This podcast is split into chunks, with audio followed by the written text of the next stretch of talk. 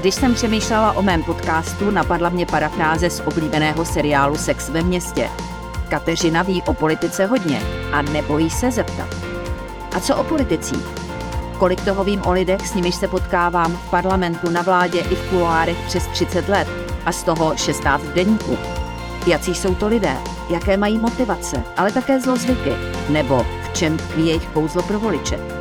Tento jiný pohled se vám nyní pokusím nabídnout. Pane velvyslanče, nadcházející summit ve Vilniusu sice nepřinese konkrétní pozvánku pro Ukrajinu, aby se stala členem Severoatlantické aliance, ale bude určitě velmi významný. Jak vůbec takové setkání premiéru a prezidentů probíhá?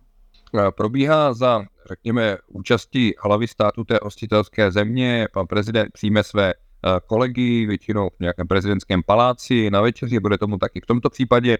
Je tam nějaký separátní program pro první dámy eh, nebo pro partnery eh, hlav států a vlád a je to hodně pracovní. Je samozřejmě na napětí ten pracovní program, probíhá to na jednom místě, takže máte ta velká jednání ve 31, ve 31 s Ukrajinou, ve 31 s partnery z Indo-Pacifické oblasti, kteří letos přijedou, to je také významné a pak máte tam bilaterální setkání, zkrátka potkají se tam uh, třeba Macron s prezidentem Spojených států, do toho občas hlavy států výjdou eh, mezi lidi a začnou uh, své tiskové výstupy, ty budou probíhat v průběhu, ale zejména po skončení toho hlavního bloku jednání. Je to akce, která je ve své podstatě dvoudenní a vyžaduje obrovská bezpečnostní opatření a to nejenom po stránce nějaké policejní ochrany toho samotného místa, ale i po stránce třeba zvýšení slušné ochrany Eh, té země. A je velmi pěkné a symbolické, že se to odehrává uh, na, na východě aliance v Litvě, v Vilniusu. No právě, bude to stát hodně peněz, tak se chci zeptat, jestli to má jiný než symbolický význam, neboli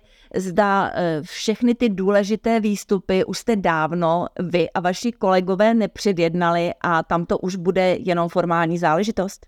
O některých otázkách se pořád jedná, samozřejmě bude samotná jednat až do poslední chvíle. A víte, ten symbolismus je vlastně strašně důležitý, protože pokud eh, uděláte obranu, tak eh, zejména vaši nepřátelé musí věřit tomu, že jste jednotní a připravení se bránit a přesně ten signál eh, sami ve Vilniusu vysílá tím správným směrem, tedy směrem do Kremlu.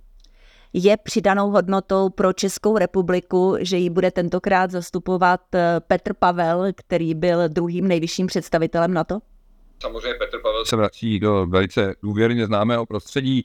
On to působil v době, kdy byl generálním tajemníkem Jens Stoltenberg, jistě to bude uh, velice příjemné setkání a on je velmi pevný v těch um, vojenských odborných otázkách, které jsou možná tím nejpodstatnějším, co aliance letos řeší, ale samozřejmě uh, zájem veřejnosti směřuje k těm politicky viditelným věcem, jako je Ukrajina, vstup Švédska a podobně, ale pro experty, kteří se věnují obraně svých zemí, je ta vojenská část vesmírně zajímavá. Bohužel veřejnost se s ní dozví jenom nějakou část, protože plány na vlastní obranu nebudeme říkat eh, celému světu.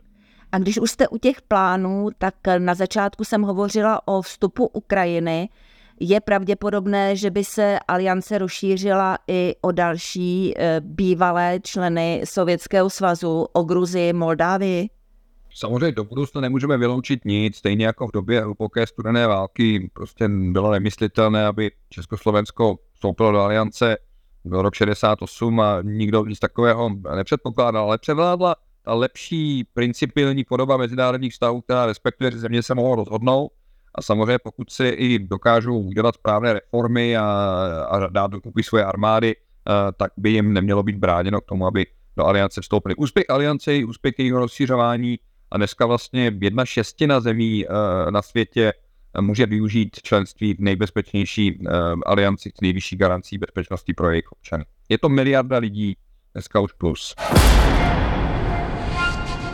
Být synem slavného otce je svým způsobem břímě. Být ovšem synem otce legendy, bouřliváka, provokatéra, skvělého herce a přítele Václava Havla, to musí být břemeno skoro obří. Jak se vyrovnat člověku, jehož zná v Česku každý? Jakub Landovský na to šel od lesa, byť zřejmě nijak promyšleně. Jakkoliv měl s otcem Pavlem společné názory na uspořádání světa, vybral si řemeslo vyžadující opačné dispozice a přístup. Místo živelnosti zdrženlivost, místo fanfaronství nenápadnost, místo přímočaré hlučnosti práce v zákulisí. Jakub Landovský, advokát a politolog s dvojím doktorátem, si zvolil dráhu diplomata. Nejprve působil na ministerstvu obrany jako náměstek Martina Stropnického, Karly Šlechtové a Lubomíra Metnara, tedy ministrů zahnutí ANO. Landovského doporučil jako politického náměstka za ČSSD tehdejší premiér Bohuslav Sobotka. Co ho k tomu vedlo? Landovský byl od roku 2006 členem sociální demokracie a měl vždycky blízko k rodině Dinsbírových.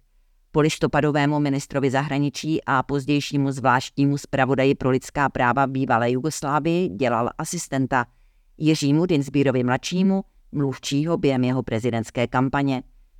V roce 2018 byl dokonce lídrem pražské kandidátky Socdem v komunálních volbách.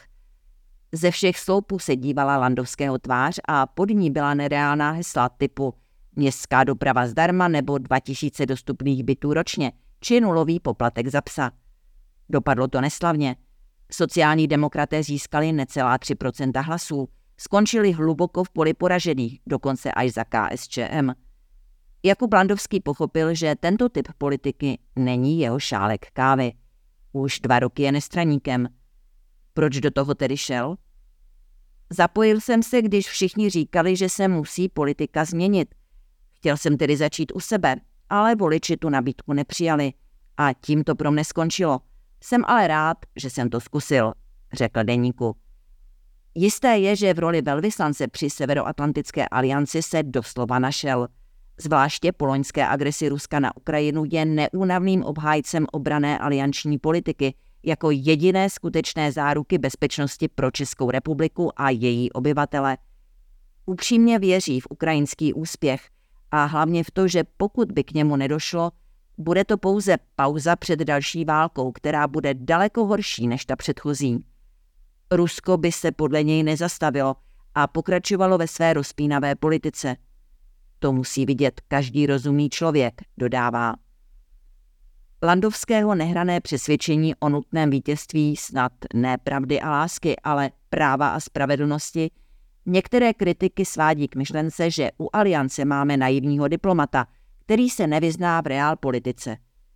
Chartista Jan Schneider, bezpečnostní analytik a někdejší zakladatel demokratických spravodajských služeb, či poradci bývalého ministra zahraničí za socdem Lubomíra Zaorálka, Landovského nazývá ideologickým nádeníkem. A rozporuje třeba Landovského vyjádření pro právo, že, cituji, vleklý konflikt bude vyhovovat především Číně – ale ne lidem, kteří jim trpí. Avšak ani Rusku, protože mu také postupně docházejí zdroje. Steindr k tomu poznamenává. No, Ukrajině vleklý konflikt nevyhovuje vůbec, proto chtěli Ukrajinci i Rusové vyjednat příměří, ale Západ v tom Ukrajincům zabránil. Proč asi? Protože Západ, konkrétně Spojené státy, jsou asi tím jediným, komu vyhovuje neustále nepřímé štengrování Ruska, tentokrát na účet Ukrajiny. No nevím, prezident Zelenský chce jistě válku ukončit, protože každý státník musí trpět, když vidí zavražděné nevinné lidi, jako nedávno v pizzerii v Kramatorsku. Jenže pochybuji, že by chtěl mír výměnou za kus ukrajinského teritoria. Na to už proteklo příliš mnoho krve. Bylo zničeno příliš mnoho domů, vesnic a měst. Odvlečeno bylo příliš mnoho ukrajinských dětí. Přesto bych ráda viděla duel mezi Landovským a Schneiderem, výměnu argumentů během umně moderované debaty. Třeba by to mohl být námět pro nový diskuzní pořad, jak jsem o tom minule rozprávila s novým ředitelem České televize Janem Součkem. Teď nabízím názory Jakuba Landovského třeba na nákup amerických stíhaček F-35 nebo na přidanou hodnotu přítomnosti amerických vojáků na základnách v Evropě. Detaily se dočtete v rozhovoru na deník CZ.